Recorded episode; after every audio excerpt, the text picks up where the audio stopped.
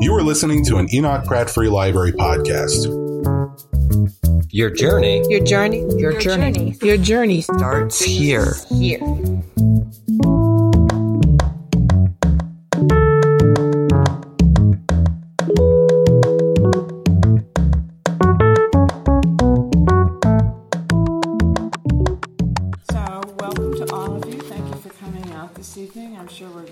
Some more folks trickling in as the night goes on.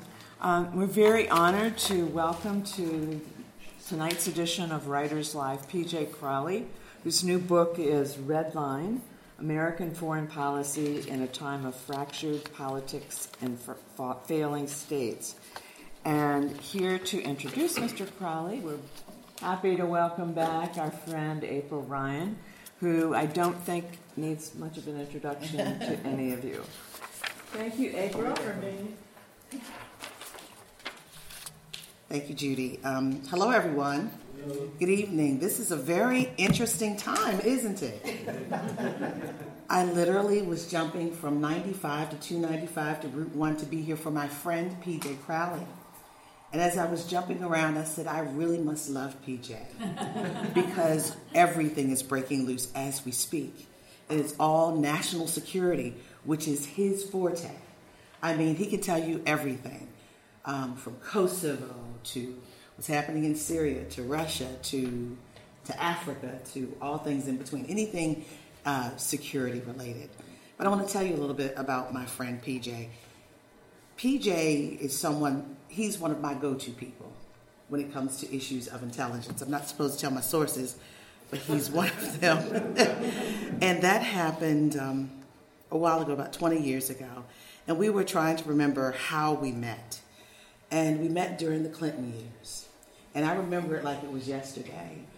There was a lot going on. And it wasn't about, we weren't talking about national security when we met. We were talking about Monica Lewinsky. He served in the Clinton administration, and he knew Monica Lewinsky, but that's not what tonight is about. It's not that red line.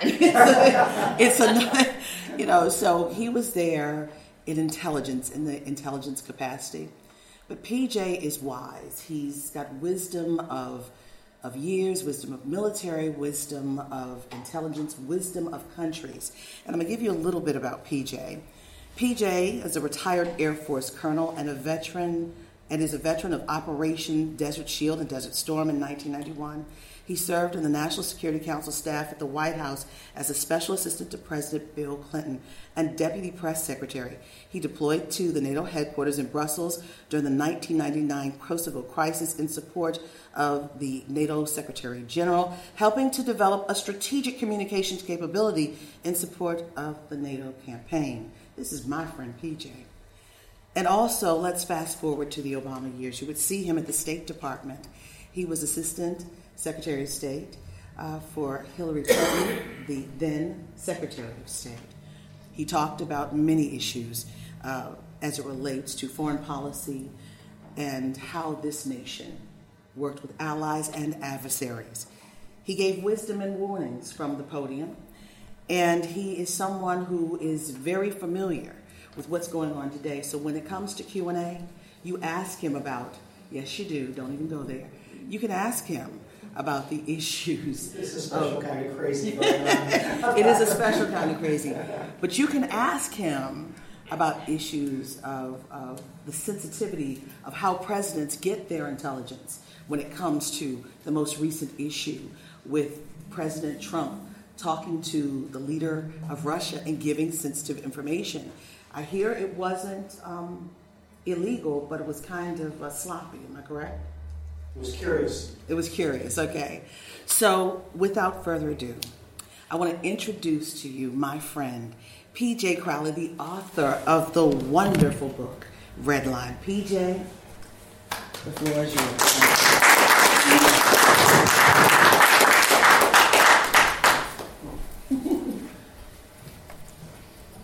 I can tell you that and my wife Paula Kuchis is here. She's also a retired Air Force colonel.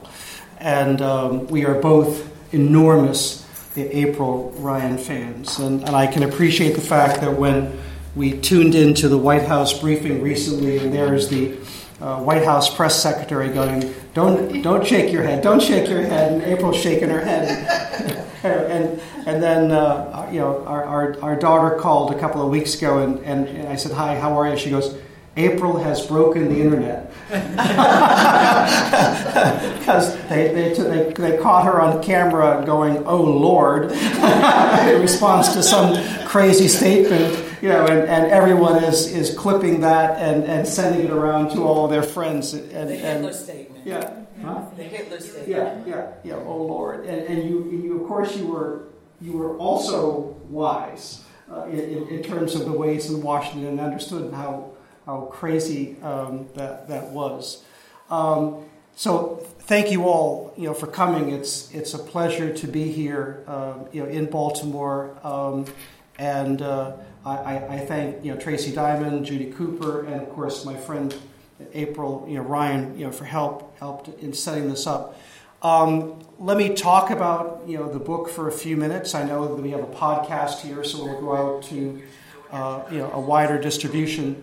But I'm more than happy to try to help interpret, Washington for you these days. Although I have to tell you, it's not necessarily a dynamic that I recognize, given the discipline of the Obama presidency, and on a relative basis, the discipline of the Clinton presidency and the Bush presidency as well. This is a very, very different experience that we are all going through.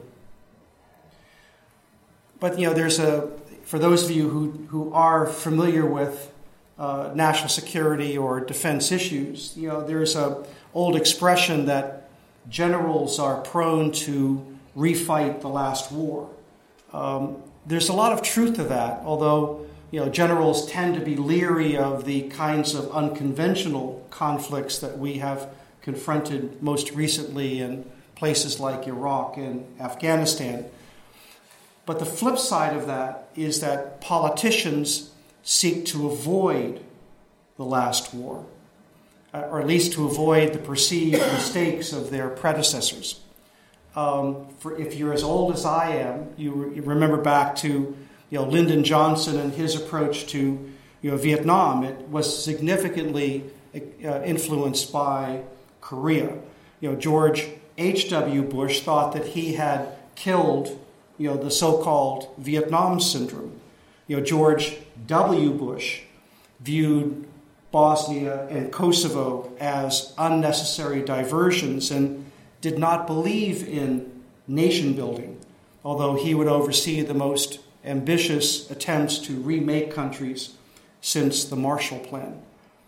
Now, Barack Obama became the Democratic nominee in 2008 because he opposed the Iraq War. He was elected president to get U.S. forces out of Iraq. Now, notwithstanding Donald Trump's narrative of "Make America Great Again," Donald Trump singularly stood on stage at a Republican debate in South Carolina and called the Iraq intervention, as I recall, a big fat mistake. Now, whereas Obama hesitated when the Assad regime crossed the Red Line against the use of chemical weapons in Syria, Donald Trump did not. That said, there is not a significant rhetorical difference from one of Obama's frequent political narratives, nation building begins at home, and Donald Trump's narrative of make America great again.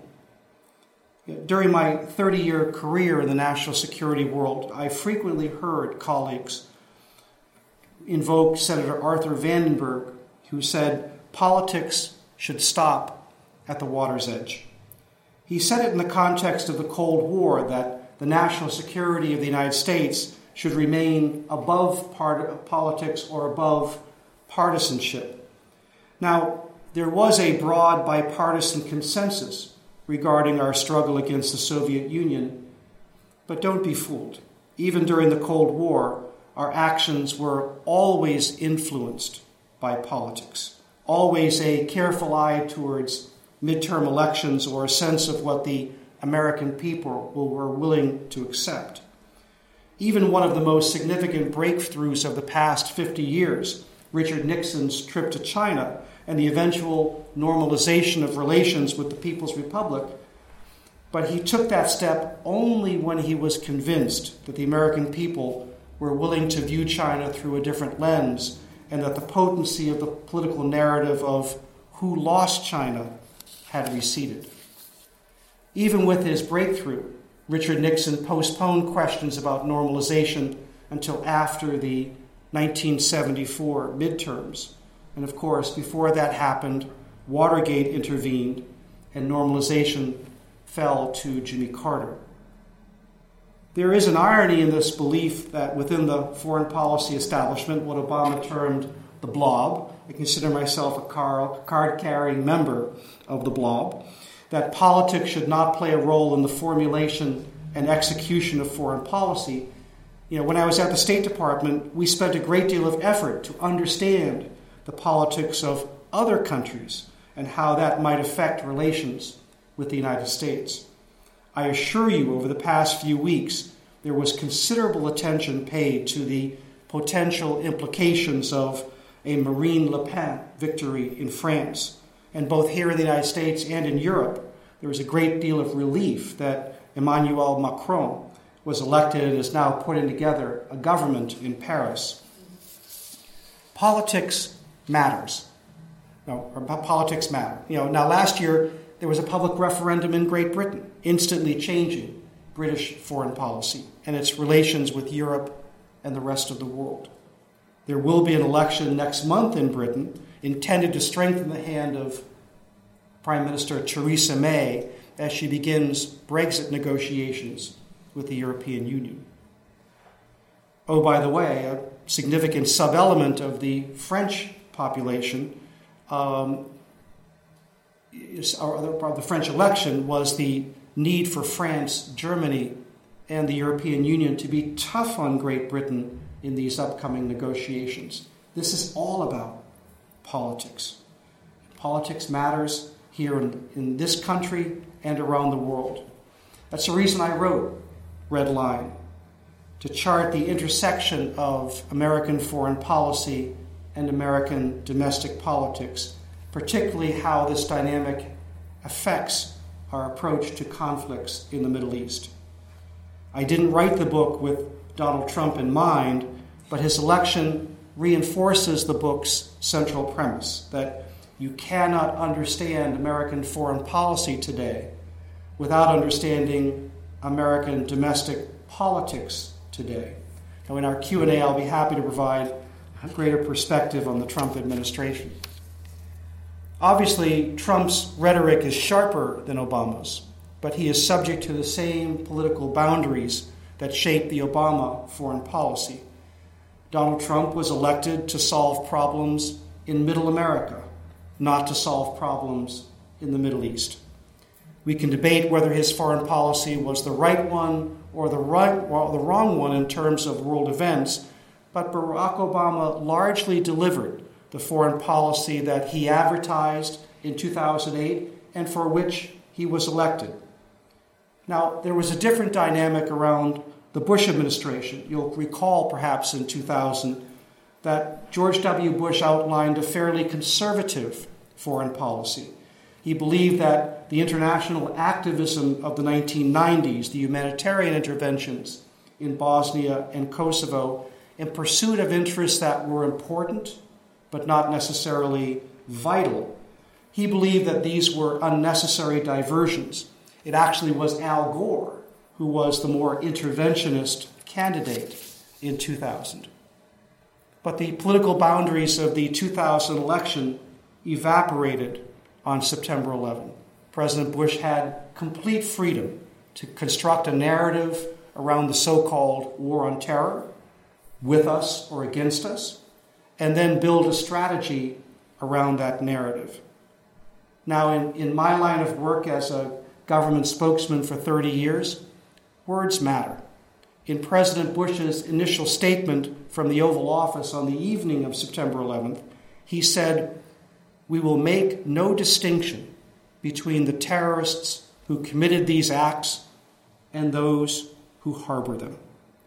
Those 17 words were the most consequential of the Bush presidency. They illuminated a path that led the United States to not just Afghanistan, but also to Iraq. Now, the war on terror remains, even to this day, a battle of narratives. The Bush administration underestimated how the Iraq invasion played into Osama bin Laden's narrative of a war between Islam and its far enemy, the United States. That dynamic is still playing out in the ongoing conflict between the West and the Islamic State. Now, the political boundaries began to close during the 2004 election and narrowed further in 2008. The American people were concerned about the rising costs of the wars in Afghanistan and Iraq. That increased skepticism, amplified by the financial crisis, led them to elect a candidate who promised to reset relations with America's allies, constructively engage America's adversaries, wind down America's wars, and avoid getting more deeply involved in future conflicts in the Middle East. Now, over 8 years, Obama couldn't end the wars in Iraq and Afghanistan, but he made them more sustainable. He reached the nuclear agreement with Iran and transformed our relationship with Burma and Cuba. His campaign against the Islamic State is broadly supported today around the world. Europe gave Obama the Nobel Prize largely on his agenda, not his accomplishments. Obama was certainly an internationalist, but he was not an interventionist, not when it comes to the overuse of traditional ground forces. Obama used special operations forces. He employed drones. He did not place combat divisions in the middle of intractable conflicts that he did not believe the United States could solve.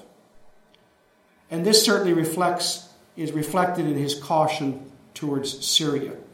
The dilemma that he encountered on August 31st, 2013, a military imperative to bomb Syria in the aftermath of the use of chemical weapons, and yet profound public skepticism, was captured actually in 1984 by Caspar Weinberger, Secretary of Defense at the time, in a doctrine that attempted to apply the lessons of Vietnam, but more significantly the lessons of Lebanon.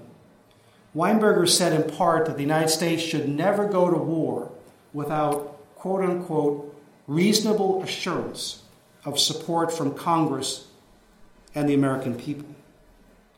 Obama believed he could obtain the votes in favor of military action in Syria, but in the end, Congress wanted no part of such a tough vote.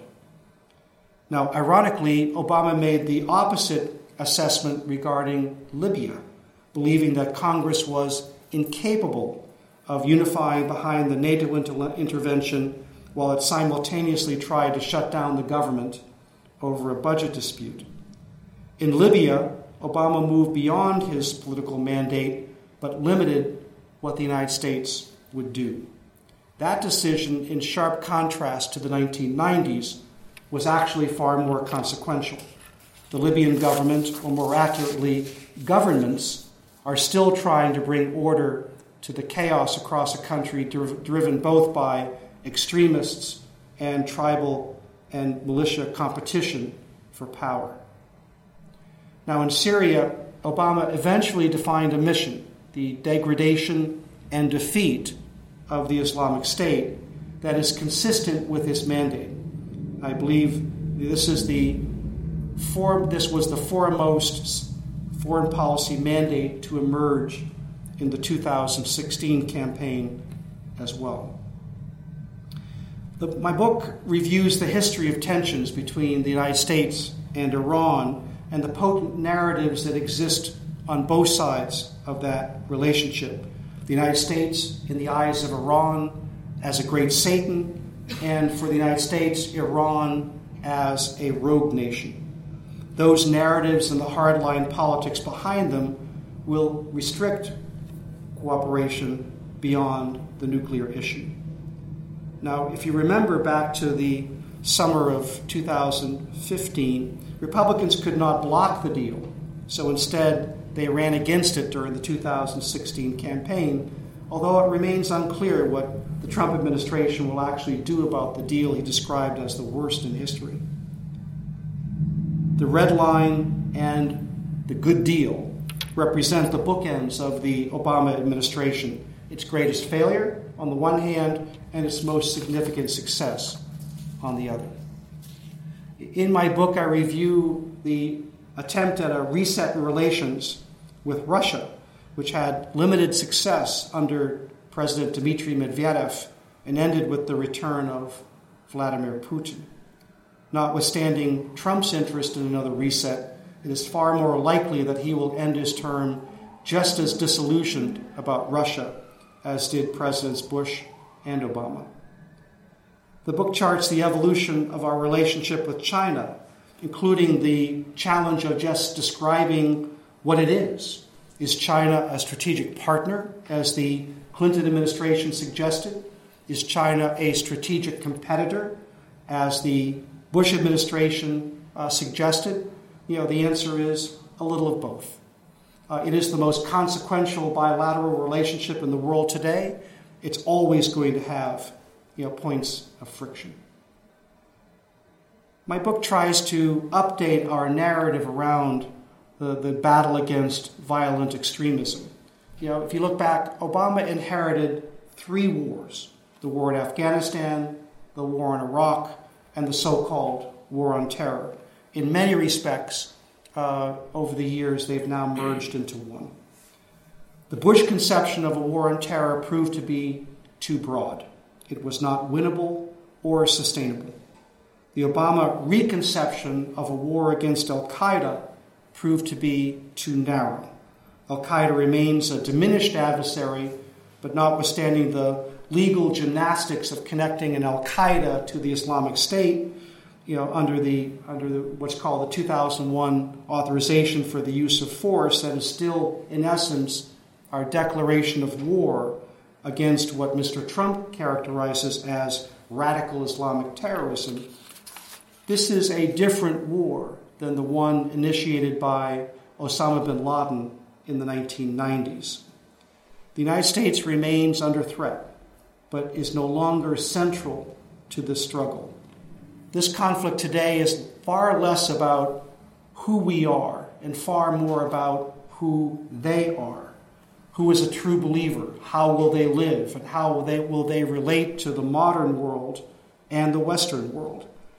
In my book, I describe the current situation as a struggle within Islam. The United States has a stake in the outcome, but it will be up to the region militarily, but most importantly, politically, to resolve this struggle and its many dimensions, all of which are manifest in Syria. Obama's skepticism regarding Syria was, in my view, strategically sound. No doubt Donald Trump, despite his tough rhetoric, shares that skepticism. If politics are a guide, he's going to largely follow Obama's existing strategy in Syria. Where Obama struggled was trying to balance his caution regarding Syria with the expansive narrative of American indispensability. It was Obama's view, certainly shared by my former boss, Hillary Clinton, that while no major global challenge could be solved by the United States alone, no major global challenge could be solved without the meaningful involvement of the United States. But therein lies a political and strategic conundrum. Because of the perceived overreach in Iraq, the United States has made itself dispensable in Libya and Syria. Going forward, we have to close the gap between what we say and what we do. The belief in the importance of American power, and yet the reluctance to bear the costs of American leadership. The expansive conception of American exceptionalism and indispensability, and yet the skepticism regarding what America can actually achieve in the world or needs to achieve in the Middle East. In 2013, Vladimir Putin placed an op-ed in the New York Times where he suggested it was dangerous for any country to consider itself exceptional. I think he's wrong. The United States, given its culture, its innovation, its inclusion, its economy, is exceptional. It has unrivaled power, both hard power and soft power. Yet it is not indispensable. The United States is the only true global power today. But in a world of rising powers like China and Russia, micropowers like the Islamic State, and social media that has empowered individuals like never before, there are limits to what the United States can achieve in this world at an affordable and sustainable cost. And this is the key lesson that the Trump administration is just beginning to confront, understanding what can or needs to be accomplished over the long term and what can reasonably be accomplished in a 4 or 8 year presidential cycle.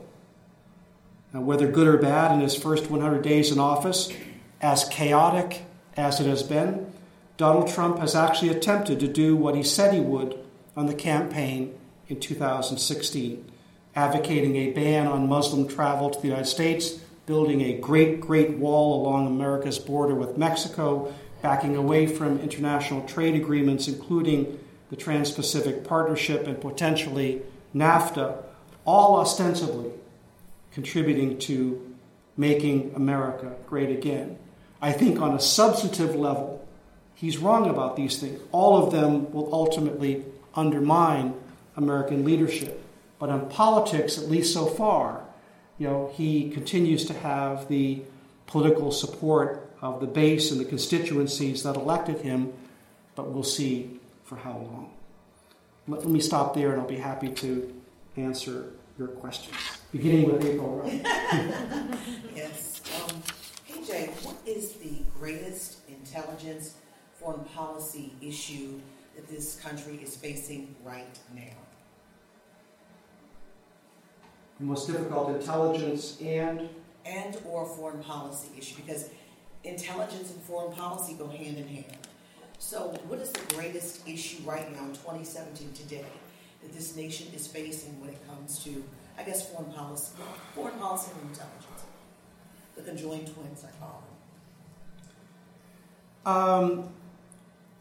I would say that the greatest intelligence challenge that we have is trying to anticipate what is going to drive the world 10 years from now or 20 years from now. We are very adaptable. Once we see something, we can respond effectively in a relatively short period of time. But in government in the late 1980s, we all had a sense that sooner or later the Soviet Union was going to fail. We just didn't know when, but we didn't see it coming as rapidly as it did. We didn't see the... We knew about this guy called Osama bin Laden, but we didn't really see how potentially dangerous he could be. And we didn't see how various forces in the Middle East could crystallize around the Islamic State. So I think that we're still trying to adapt. 25 years after the end of the Cold War, we were very, very good at studying a static adversary who didn't change a whole lot from year to year. The world is becoming much more dynamic, and we're struggling to understand how this world is operating today. I would say that there are two major challenges connected to that. The first is the dissolution of the state system as we currently know it. If you think to the Middle East today, and our colleague here can comment certainly as well, is Yemen one country or two? Is Iraq one country or three? Is Syria one country or four? Is Libya a country at all? And the answer is we don't know. So I think that how you find a way to stabilize these conflicts and then rebuild them, not over years, over decades, is going to be an enormous challenge, for all of us. And then, to a political constituency that does want to solve problems in Middle America, not in the Middle East, who is going to pay for the rebuilding of the Middle East when these wars end? And if it's a country like Saudi Arabia, the future of the Middle East is going to be very, very different than we would construct it. I would say a second major problem involves climate change.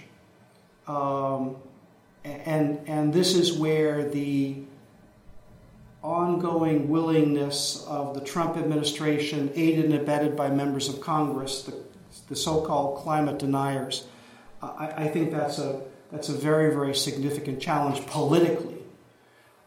Interestingly enough, among the strongest believers in climate change is the United States military.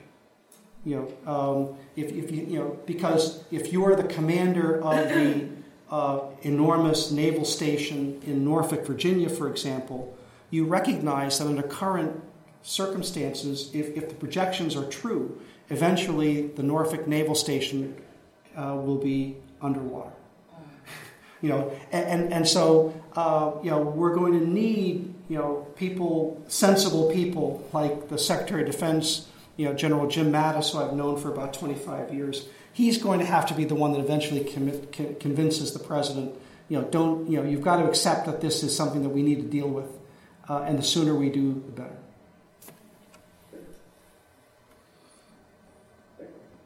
Don't be afraid to ask the question. Yes, sir. Okay. The question I have is: did the United States underestimate the visceralness of Russian reaction to what happened in Ukraine? Because the way I look at it, I think they believed that there was U.S. spending in Ukraine during the revolution that took place there. And my take is that was what prompted them to kind of step out into Syria, that as they did. I mean, they were there. But yeah, there's no question. The question is what is the dynamic between what happened in Ukraine and what happened in Syria?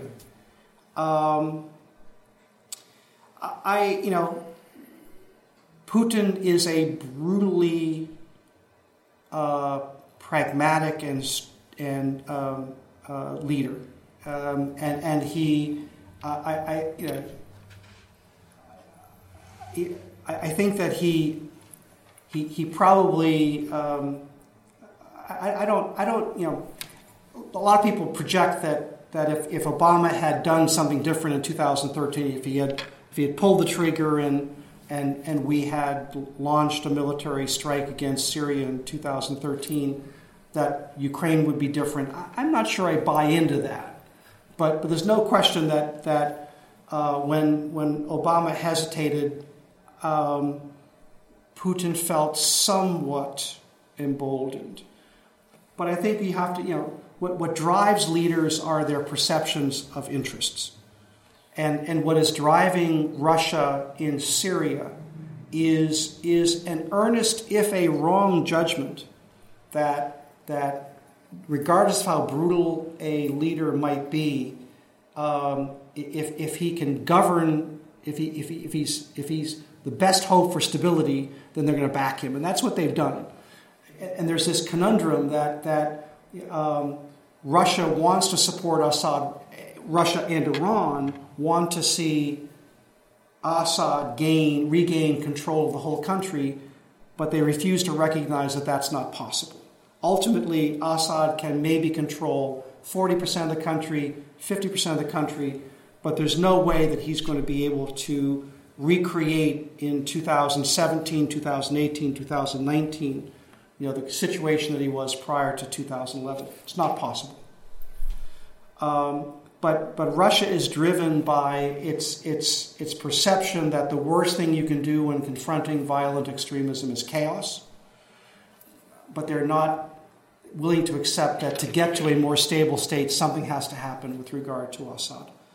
With respect to Ukraine, what keeps Vladimir Putin up late at night are these color revolutions. And what happened is Putin saw some protests in Russia, and then he saw the protests in the Maidan in Ukraine, and he decided to create what we call a frozen conflict. And so he stopped the Ukraine revolution in its tracks. And that's where we are. And that's what at the end of the day, what drives Putin is not so much his perception of Obama, although that factors into it, or Trump. What drives Putin is domestic politics. He wants to be able to rule until 2025, and then he wants to retire with the billions that he's accrued in various bank accounts, and he wants to live the rest of his life in Russia, or come back and rule again. But it is domestic politics, and right now the Russians still remember the chaos of the 1990s, and they're giving Putin the benefit of the doubt. I just have one more thing. Sure. I mean, I kind of think that Obama made the right decision with Libya, with not intervening in Syria. The Red Line. I think the mistake was setting the Red Line, making that statement. My question is, in regard to Syria, I think my take is the U.S. conundrum in Syria is with dealing with its allies that are sponsoring some of the groups there. That's my take. I think if the U.S. could rein in, had been able to rein in, like, I mean, some of these people were coming in from Turkey and all these places to come and. So the jihadist groups, I think, were coming in from those places. And there were different groups that were being armed by different U.S. allies. My take is that what led to the conundrum was the U.S. couldn't really rein in its allies. I mean, that's difficult for any allies. I couldn't agree with you more. There was a great deal of disillusionment that built up in the Middle East over the Obama administration. There were high hopes after the president's speech in Cairo, and then it went downhill from there. But I've been cautioning my friends from the Middle East that you think that Trump is going to ride in on a white horse and solve all your problems. He's not going to do that. That's not why he was elected. And regarding Syria, the region doesn't have a solution to Syria. It has about 8 different solutions to Syria. One's Iran, one's Turkey, one's Saudi Arabia, one's Qatar. They're different, Iran and so forth. So I think that Obama's caution with respect to Syria was well founded. I think Trump's caution with respect to Syria is well founded. He's going to be more prone to take individual military actions as he did. There was a use of chemical weapons, and Trump fired. And I wish that Obama had done that in 2013. But unless there's an external event like another 9/11, I don't think that Trump is going to try to solve the situation in Syria beyond the defeat of the Islamic State. Going back to what you said about the tribalism, is Iraq 3 or all of that, do you think that the roots of that tribalism is a reaction to the globalization? There's certainly, the same political dynamic that we see in this country, where a lot of, there are issues with respect to globalization. There's also a lot of issues around modernization, and we tend to confuse the two. If you had a factory job in Ohio that disappeared, did it disappear because it was exported to pick a country, Mexico? Maybe, but more likely you weren't replaced by a Mexican worker, you were replaced by a robot. I definitely think that you know, Islam is struggling to come to grips with the modern world, and I'm by no means an expert in Islam, you know, but I think that we've tended to fool ourselves that we, as a largely Judeo-Christian country, you know, can offer a solution that is rooted in part about, you know, in a religion, or at least the hijacking of a religion by a certain narrow constituency. Ultimately, you know, this is something that has to be solved within the Islamic world, supported by the United States. I would tell you that I think that among the failures of U.S. policy, we should be harder on Saudi Arabia. You know, and in terms of their export of Wahhabism, you know, you know, the Wahhabism and the ideology behind the Islamic State are not identical, but it's not necessarily that long a trip.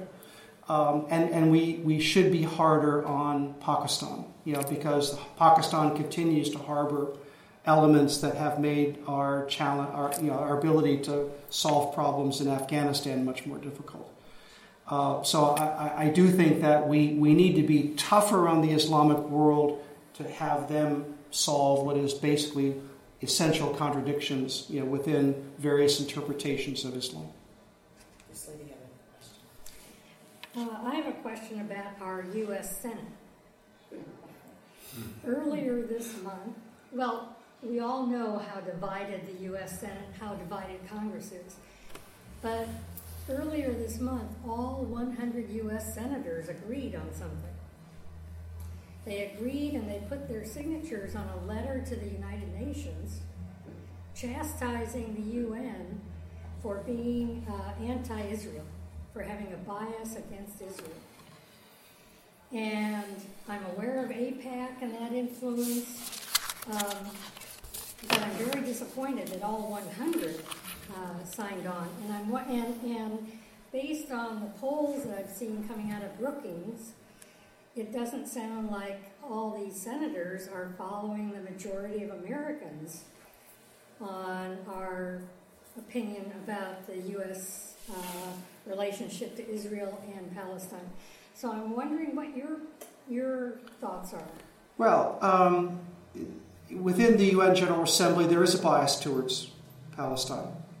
And Israel has a point up to a point. But the Israelis have not done themselves any favors in terms of adapting their policies, you know, to you know, create a clearer path towards a solution with the Palestinians. I was at Camp David in 2000. We came very, very close. But ultimately, Ehud Barak, the leader of Israel, accepted President Clinton's recommendations with some qualifications, and Arafat did not.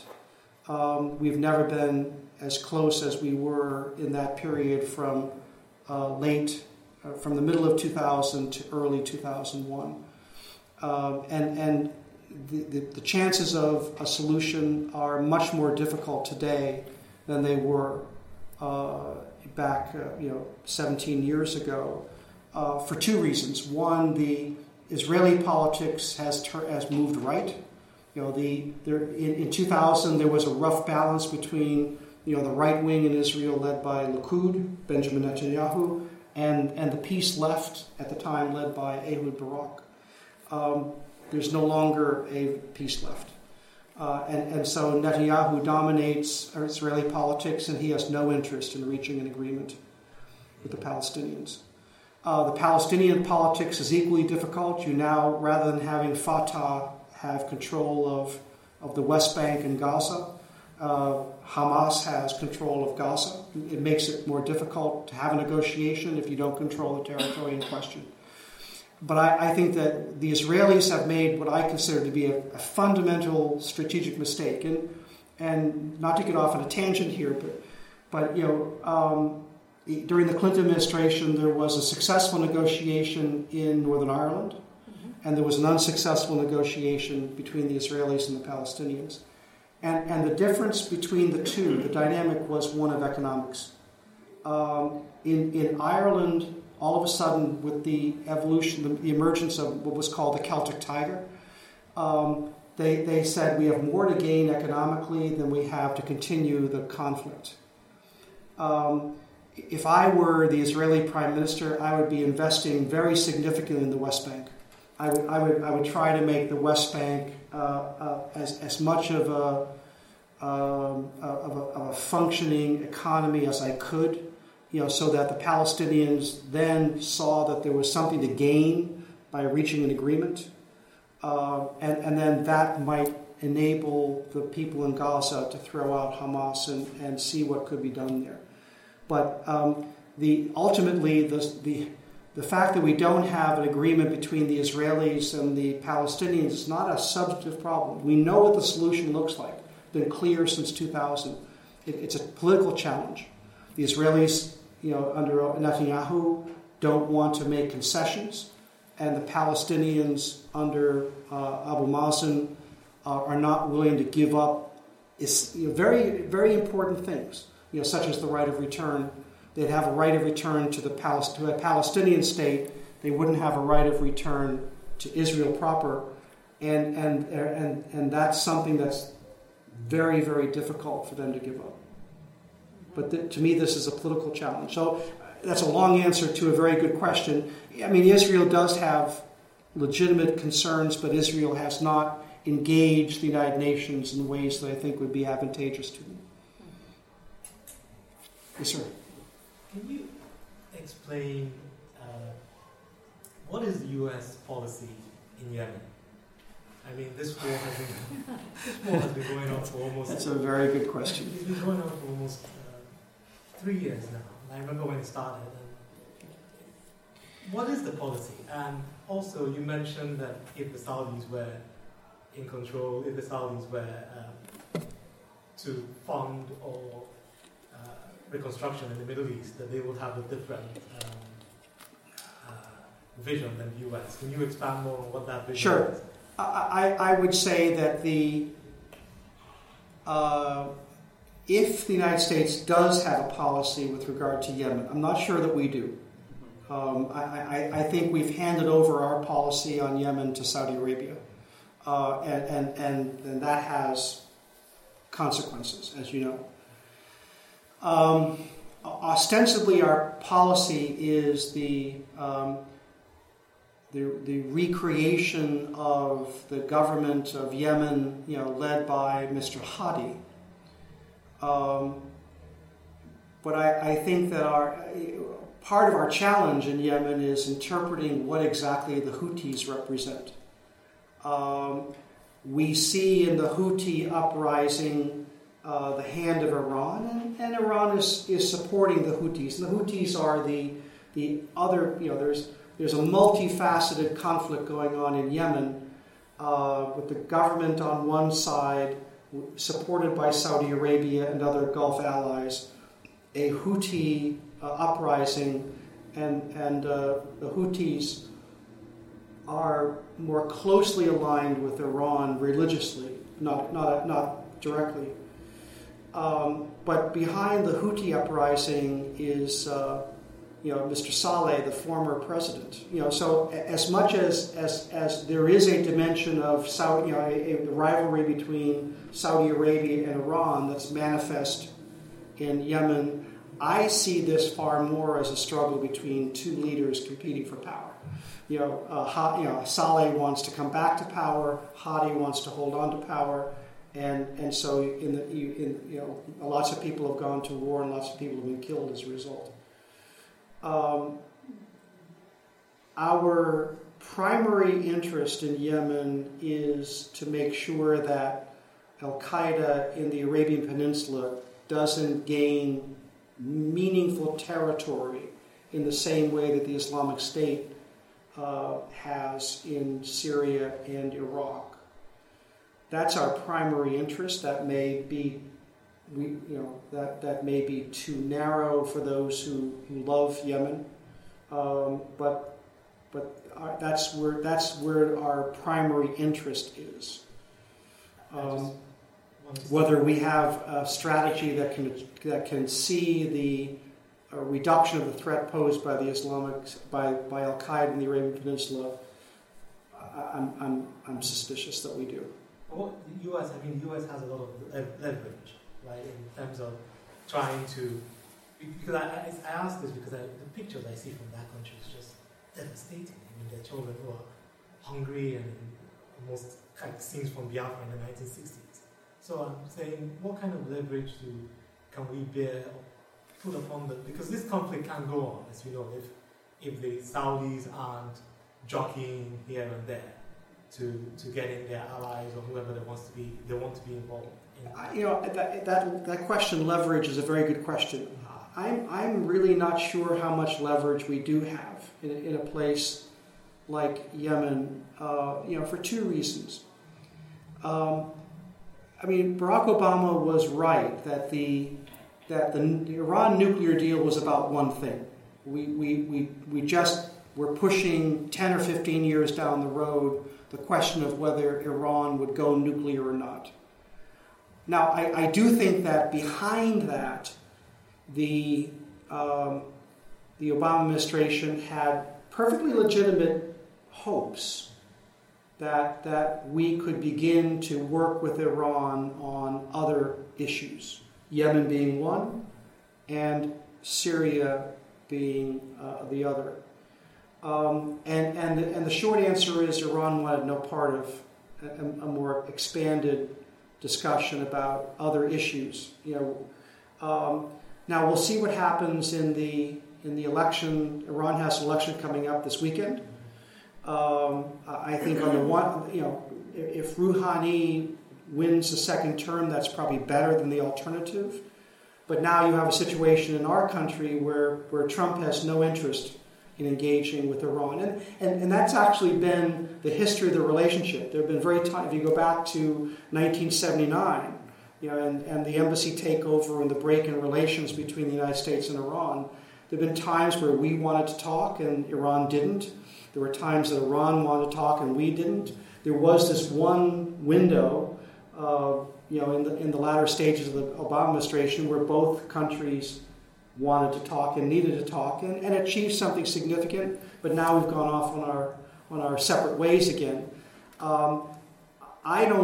We are supporting Saudi Arabia. I think that comes with a lot of baggage because there are a lot of people getting killed in Yemen because of Saudi indiscriminate bombing.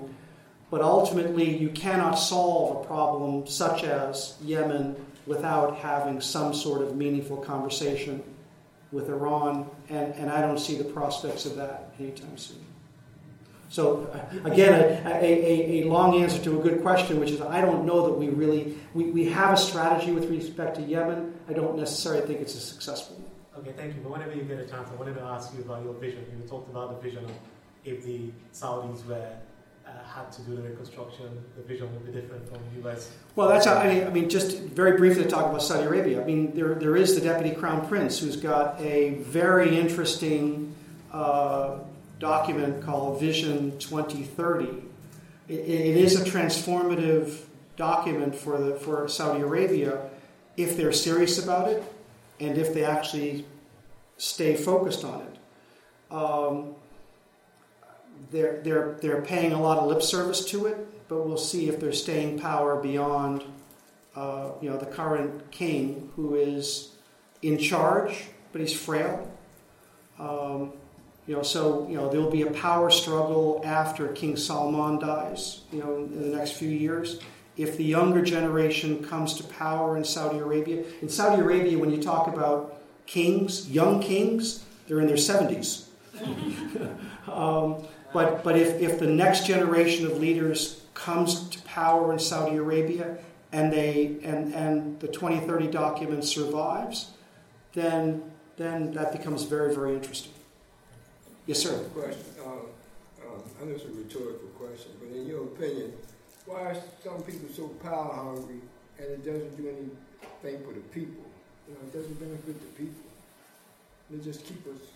You know, back to the question about dysfunction in Washington. You know,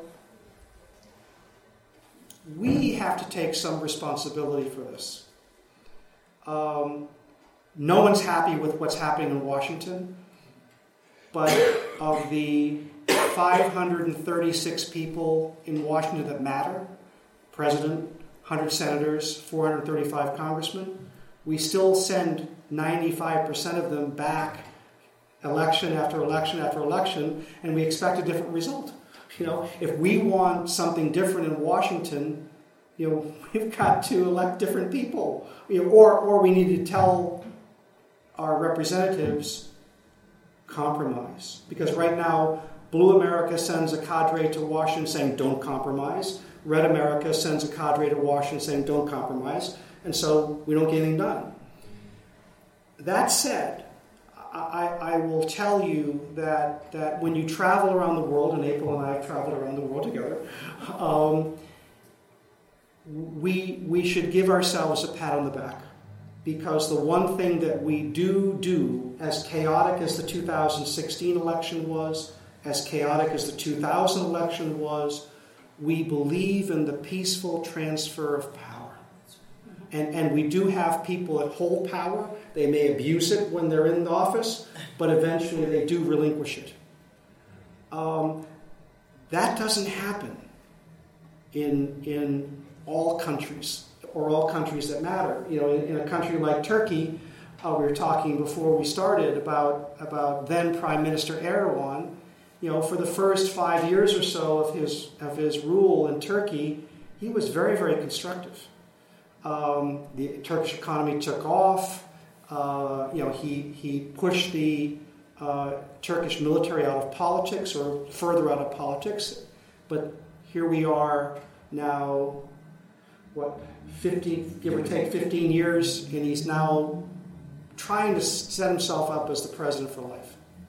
You know, and it's all about power. You know, and you see that repeated in lots of places. You know, in a country like Rwanda, you know, Paul Kagame has done great things. Paul Kagame has probably stayed too long.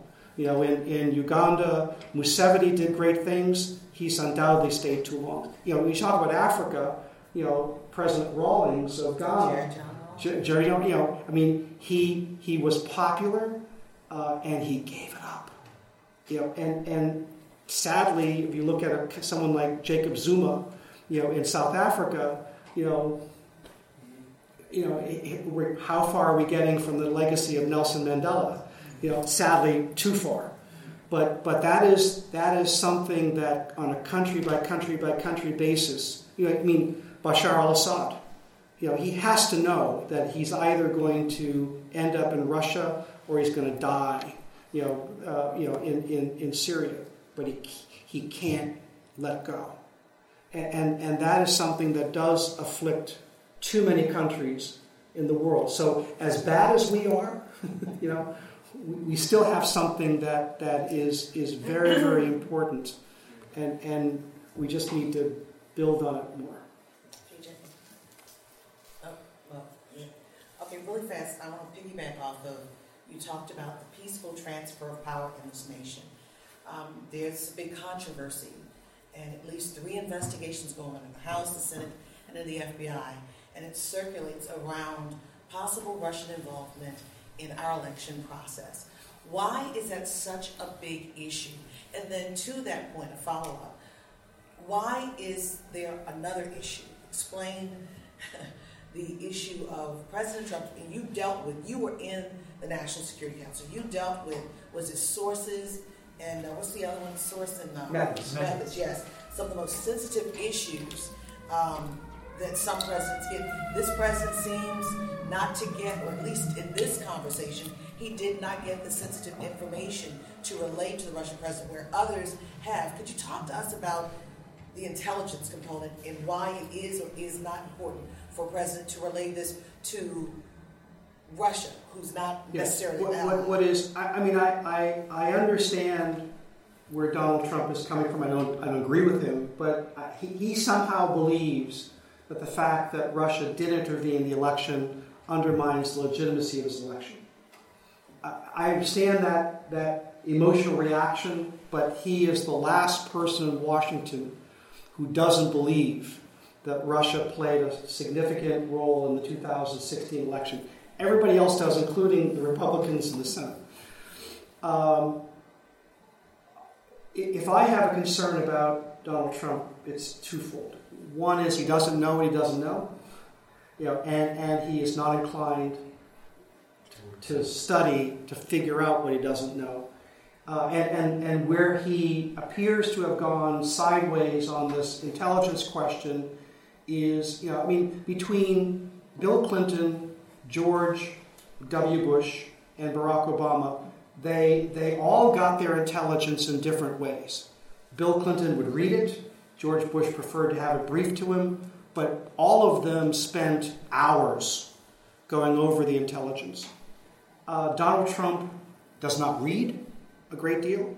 So they take complex intelligence reports and digest them down to bullets. And when you do that, then, in this particular case, I just don't think he understood how sensitive the information was that he passed to the Russian foreign minister. And now he's about to go on his first overseas trip, and as I understand it, the guidance that the White House has given to European leaders is, if you want to talk to the president, keep it short, because he's got a narrow attention span, and he just doesn't understand complexity. You were there, when we were doing the negotiations with the Israelis and the Palestinians, and there you're dealing with multiple versions of history, and Bill Clinton could recite all the history of Jerusalem like he had lived there, and he understood the nuances. The same happened with the Irish peace process. He understood detail, he understood nuance, and he understood why small things were vitally important to the participants in these negotiations. And then you have a Donald Trump standing next to Benjamin Netanyahu who says, well, I don't care if there's a one-state solution or a two-state solution. You've lived in the Middle East. There's a very, very, that's a big deal. It's a very big deal. And he just kind of dismissed it. It's a small, whatever they decide is okay with us. Well, it's not.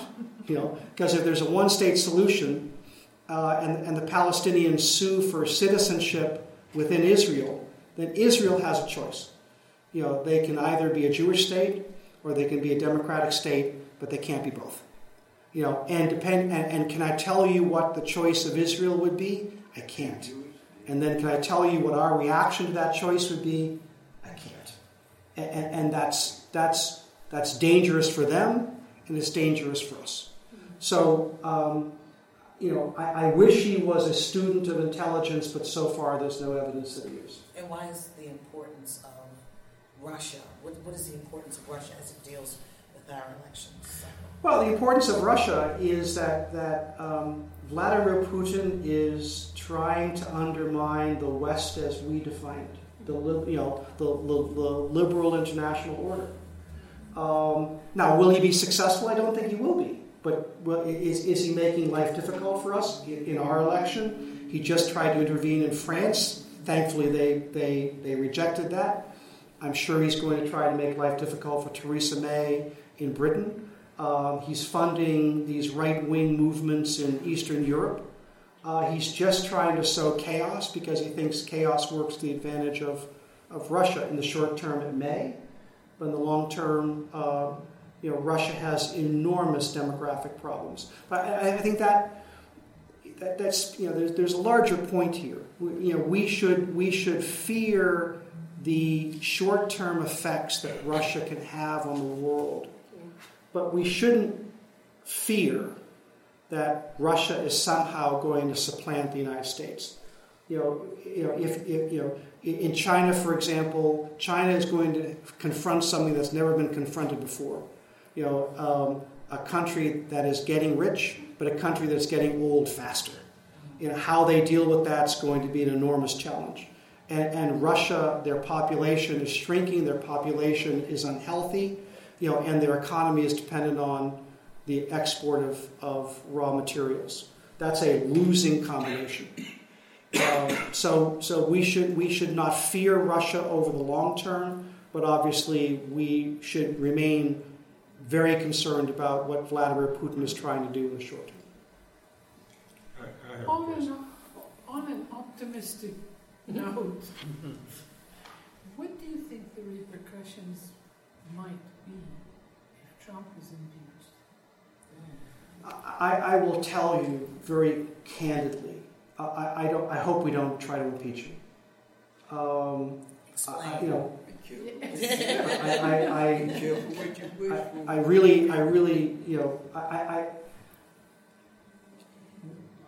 democracy is still got a heartbeat, but it's a lot more fragile than it has been. I would worry that an impeachment would just cause so much damage. You know, the best thing that we can do is just in 3.5 years defeat him at the polls. Right? There's conversation about it now after the remote. I just think that it would not. Yeah, now, if he does something that's clearly beyond the pale, and back in 1974. You know, you had Republicans of significant courage. I worked for one of them, Bill Cohen, you know, at the time was representative of Maine, then became the senator of Maine, then became the secretary of defense. You know, but Bill Cohen showed extraordinary political courage in 1974. But we don't have a Bill Cohen in the Senate today. We don't have a Howard Baker in the Senate today. We don't even have a Sam Erwin in the Senate today that recognizes that to do this right, it needs to be bipartisan. We have so much partisanship going on in these institutions. I would just worry as to how much damage that would do, even if it's justified. I just think we should the Democrats just need to keep getting their own house in order and have a candidate in 2000. Try to retake one of the houses in 2018, and then retake the White House in 2020. So yes, sir. You said you hope that the Democrats succeed where the Republicans failed when Mitch McConnell said our primary effort is to make this a one-term president. Yep. In reference to Barack Obama. So you're saying that the Democrats perhaps should succeed where they fail?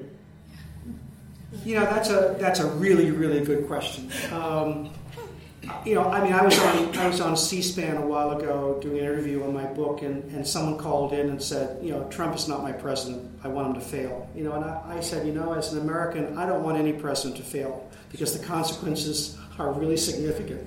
I hope he's not reelected, you know. But you know, in the short term, I want him to do what he needs to do on behalf of the country. Whether he'll get there or not, I don't know. But I understand your point. I mean, I remain. I mean, it is remarkable to me that we elected a guy that. I mean, I understand Mitch McConnell and the politics of this. I'm still more angry at Donald Trump for trying to suggest that Barack Obama was not an American citizen. I mean, you can disagree on policy all you want. That's what politics is all about. But Trump and the Obama the birthers went beyond that, and we let that happen for way too long. You know, and then we elected the guy that had picked up that baton and run with it. You know, that's. You know, by the way, he's a sexual predator on top of that. You know, but I just hope that, you know, the Democrats have a strong argument in 2018 and a strong argument in 2020, and then we'll see what happens after that. Well, that was an observation. That wasn't my question. Here's my question. We as citizens hear this expression, national security, almost every day. And I'm not sure we as a citizenry understand what they mean.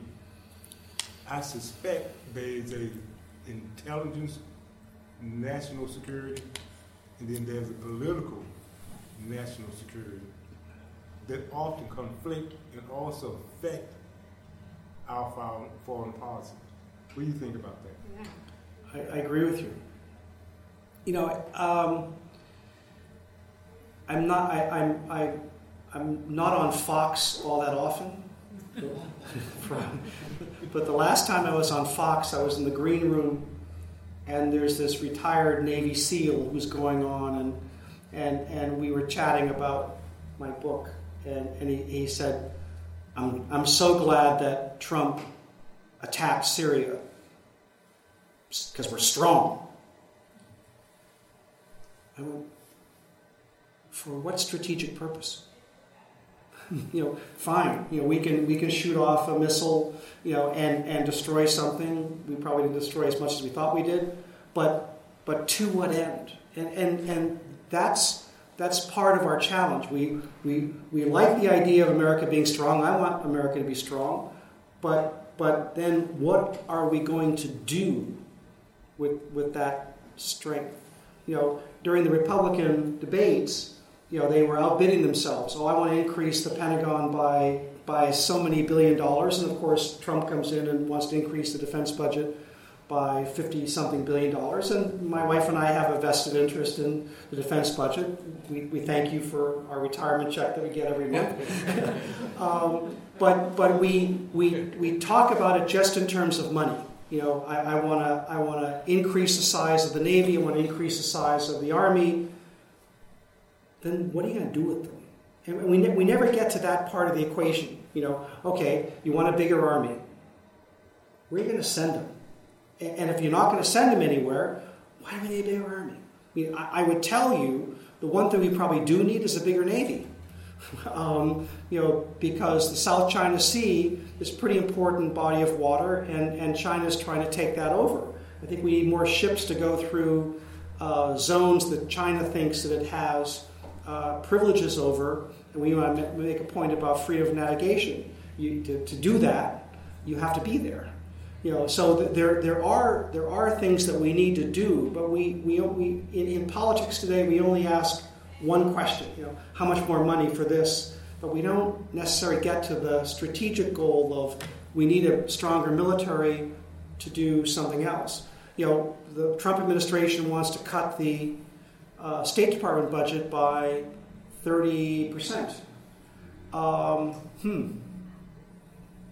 And if we're not helping resettle Syrian refugees, who's going to rebuild Syria? Is it going to be Saudi Arabia? If Saudi Arabia decides to rebuild Syria, Syria is going to be very, very different, and that Syria will may or may not be consistent with American values. So in that respect, money matters. You know, why is Europe the way it is today? Europe's the way it is today because we did something like the Marshall Plan in the late 1940s, and we built Europe the way that we thought it needed to be for their own interest and our interest. And so, yes, we need to solve problems in the United States. We also need to make sure that solutions around the world are consistent with our interests and our values, shared by many, many countries around the world. And for that, money matters. So that's a long answer, but my question is there intelligence, national security, in other words, does the intelligence community define national security one way? And the politicians, there's a political definition of national security that's defined in a different way. And often these two definitions conflict, and it affects our foreign policy. That was my question. Okay. National security is way more about than just military stuff. Let me give you a very short story. In the late 1990s, every year the White House is supposed to produce a national security strategy. And in 1998, the Clinton administration produced a national security strategy that declared HIV/AIDS as a national security issue. Why? Because it was hollowing out the nursing corps in Botswana. It was hollowing out the army in Zambia. It was hollowing out essential institutions of a functioning society in a lot of countries, particularly in Western Africa. Trent Lott's reaction was this was just a gesture to a political constituency. To his credit, when George W. Bush came into office, he created a program called PEPFAR, which was strategically invested in HIV/AIDS drugs and improving the health systems of various countries to be able to deliver that aid to HIV/AIDS victims. And I can tell you that maybe with the exception of Fulbright scholarships, this has been the most successful foreign policy, foreign aid program that we have in the government today. So was there a political national security? But so it was both. In other words, so we are expanding the definition of national security. I think from an intelligence standpoint, the intelligence community recognizes that climate change is a national security issue. Donald Trump doesn't. But the intelligence community does, and the United States military does. So it is fair to say that there are, as we are experiencing last week, cyber, no one thought that the internet was a national, it was a toy 25 years ago. Now it's a genuine national security concern. So yes, the definition of what can affect national security in our country or some other country, that definition is expanding significantly. The politics, not as much.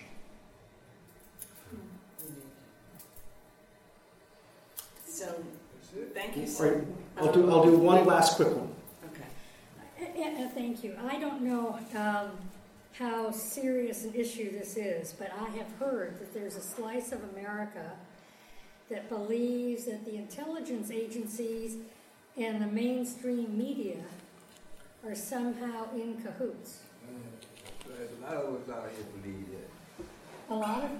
Well, I'm not quite sure how big, but I want, from your perspective, is there a concern about the intelligence? I should have an expert answer that question. Okay. Let me answer it this way. Our intelligence capability is vitally important to national security. They help us understand the world, and it's an imperfect picture. It is very damaging and dangerous when you have the current situation where the intelligence community and the president appear to be at war. And that's exactly what is happening, and that is the last time that happened. It was a guy named Richard Nixon. I think that that's dangerous, and I would say that Donald Trump has a point. These leaks are coming from somewhere. They could well be coming from the intelligence community, and that's dangerous. It really is. But. Trump deserves as every bit as much, if not more, of the responsibility because he's just, rather than supporting them, he's been denigrating them, for months. Mm-hmm. I feel the same way about the relationship between the media and government. When I was at the State Department podium, if a journalist was thrown in jail in Turkey, I would say so. And I would criticize, the Erdogan government for doing that. And then I would get a call from the Turkish ambassador, who would say, "Mr. Secretary." I said, "Ambassador," he goes, I once had your job." I said, "Yes, I know. And I know why you're calling." And he said, "We weren't happy with what you said." I said, I understand, and you can go back and report to Ankara that your message was sent and delivered." But I never hesitated because ultimately journalists are essential to having a transparent and accountable government. And I believe that, you know, going back to Watergate and going back to Vietnam. So it dismays me to no end when you have a president who is rooting for the failure of mainstream media, you know, or deliberately has a policy of deliberately lying to the media, because ultimately he's lying to the American, to all of us, to the American people. This is not the conditions for an effective government, and it is not the conditions for a functioning democracy. It's of great concern to me, and I hope over time the president will moderate his behavior. I'm not optimistic. Thank you.